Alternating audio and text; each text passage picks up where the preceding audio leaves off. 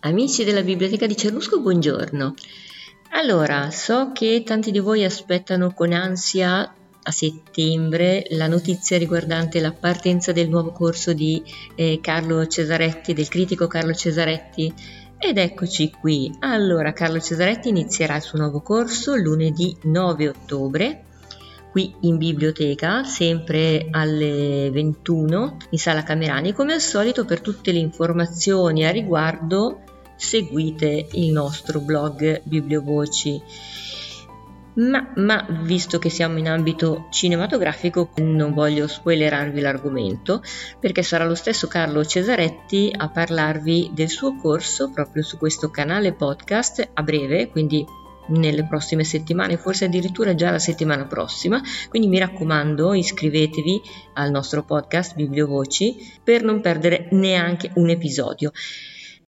Come vi ho detto, io non voglio anticiparvi nulla, però oggi voglio fare quattro chiacchiere, ma proprio quattro, eh, su un film che magari, magari Carlo citerà durante il suo corso. Il film è Gli uomini che mascalzoni di Mario Camerini con Vittoria De Sica e Lia Franca. Un film del 1932 girato a Milano.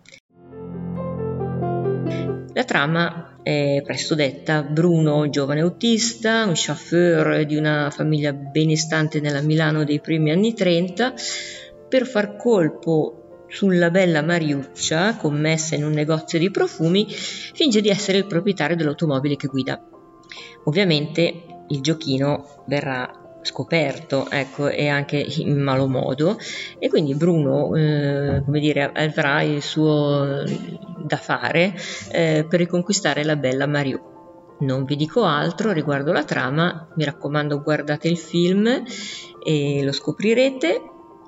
Questa commedia del 1932 è il primo lungometraggio girato a Milano tranne gli interni della profumeria in cui lavora la protagonista femminile, Mariuccia, eh, che una scenografia ricostruita in un teatro, tutto il resto, tutto il resto è girato nell'esatto luogo in cui si svolge la scena. Milano è rappresentata come la modernità, la velocità, eh, l'industria in crescita, i consumi, come viene rappresentato tutto questo? E intanto attraverso le inquadrature.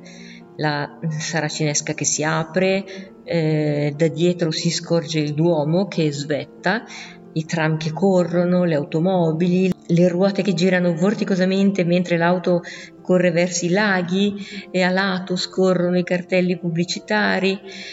E poi ecco, eh, Milano è la modernità e lo vediamo attraverso le attrazioni della fiera campionaria, fiera campionaria che in realtà è, è a metà tra una, una, festa paesana e l'esposizione però di nuovi ritrovati eh, tecnici dell'epoca. Però, però, Milano è la modernità, è il futuro e lo capiamo anche da ciò che non si vede. Non si vedono operai ci sono tassisti, commesse, venditori. Eh, Milano è rappresentata come città del terziario. I giovani provenienti dalla classe popolare aspirano agli stessi status symbol dei ricchi, la macchina, la gita ai laghi. Credono che per loro si stia preparando un futuro migliore di quello che è stato il passato dei loro genitori. Non per niente di questo film eh, ne verrà fatto un remake proprio durante il boom economico, mm, con protagonista tra l'altro Walter Chiari.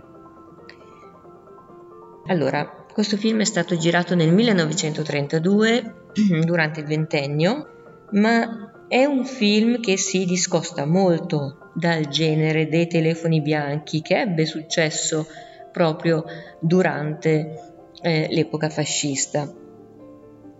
A rivederlo oggi questo film trasmette ancora un senso di naturalezza, di spontaneità, eh, come dire, possiede una grazia che ancora oggi può piacere. Intanto perché i personaggi sono più, mh, mm, come dire, caratterizzati psicologicamente, rispetto a quelli un po' piatti del genere dei telefoni bianchi. Eh, Mariuccia, ad esempio, la protagonista è un misto di, di mh, mm, modernità e tradizione. E lavora, è indipendente, sta fuori tutto il giorno, fa nuove amicizie. Eppure, eppure la vediamo ritornare nei ranghi di buona massaia quando il futuro sposo le prospetta un futuro da casalinga a fare il risotto.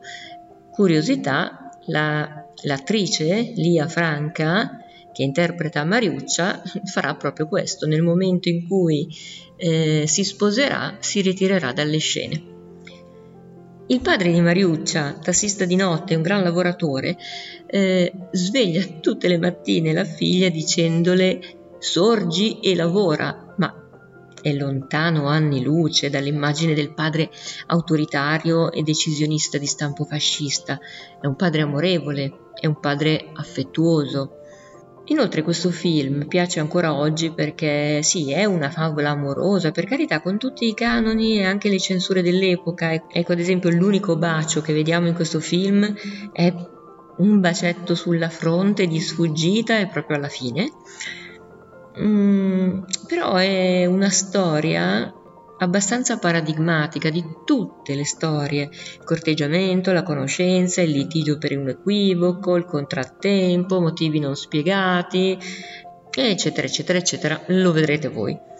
Poi, naturalmente, il grande successo di questo film è dovuto anche alla canzone composta da Cesare Andrea Bixio, proprio per questo film, cantata dallo stesso Vittorio De Sica, che è uno dei motivi più noti di tutto il repertorio popolare italiano. Parlami d'amore Mariù. Oltretutto, forse questa canzone è rimasta nella memoria collettiva molto più del film.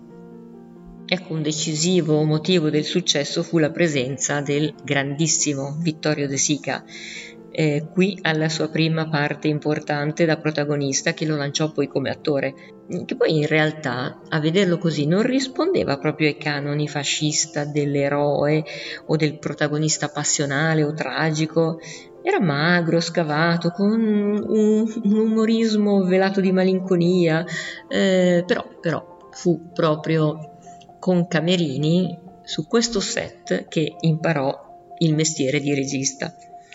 Eh, Milano dopo questo film dovette aspettare un pezzo per essere di nuovo rappresentata dal vero, però rimane il fatto che uno dei più famosi critici d'anteguerra, Filippo Sacchi, ebbe a scrivere è la prima volta che vediamo Milano sullo schermo. Ebbene, chi poteva supporre che fosse tanto fotogenica? Bene, io ho concluso, vi straconsiglio la visione di Gli uomini che mascalzoni vi ricordo naturalmente che ne abbiamo una copia in DVD in biblioteca a Cernusco e mi raccomando, seguiteci perché a breve sarà svelato l'argomento del nuovo attesissimo corso del nostro critico cinematografico di riferimento, ovvero Carlo Cesaretti. Ciao a tutti!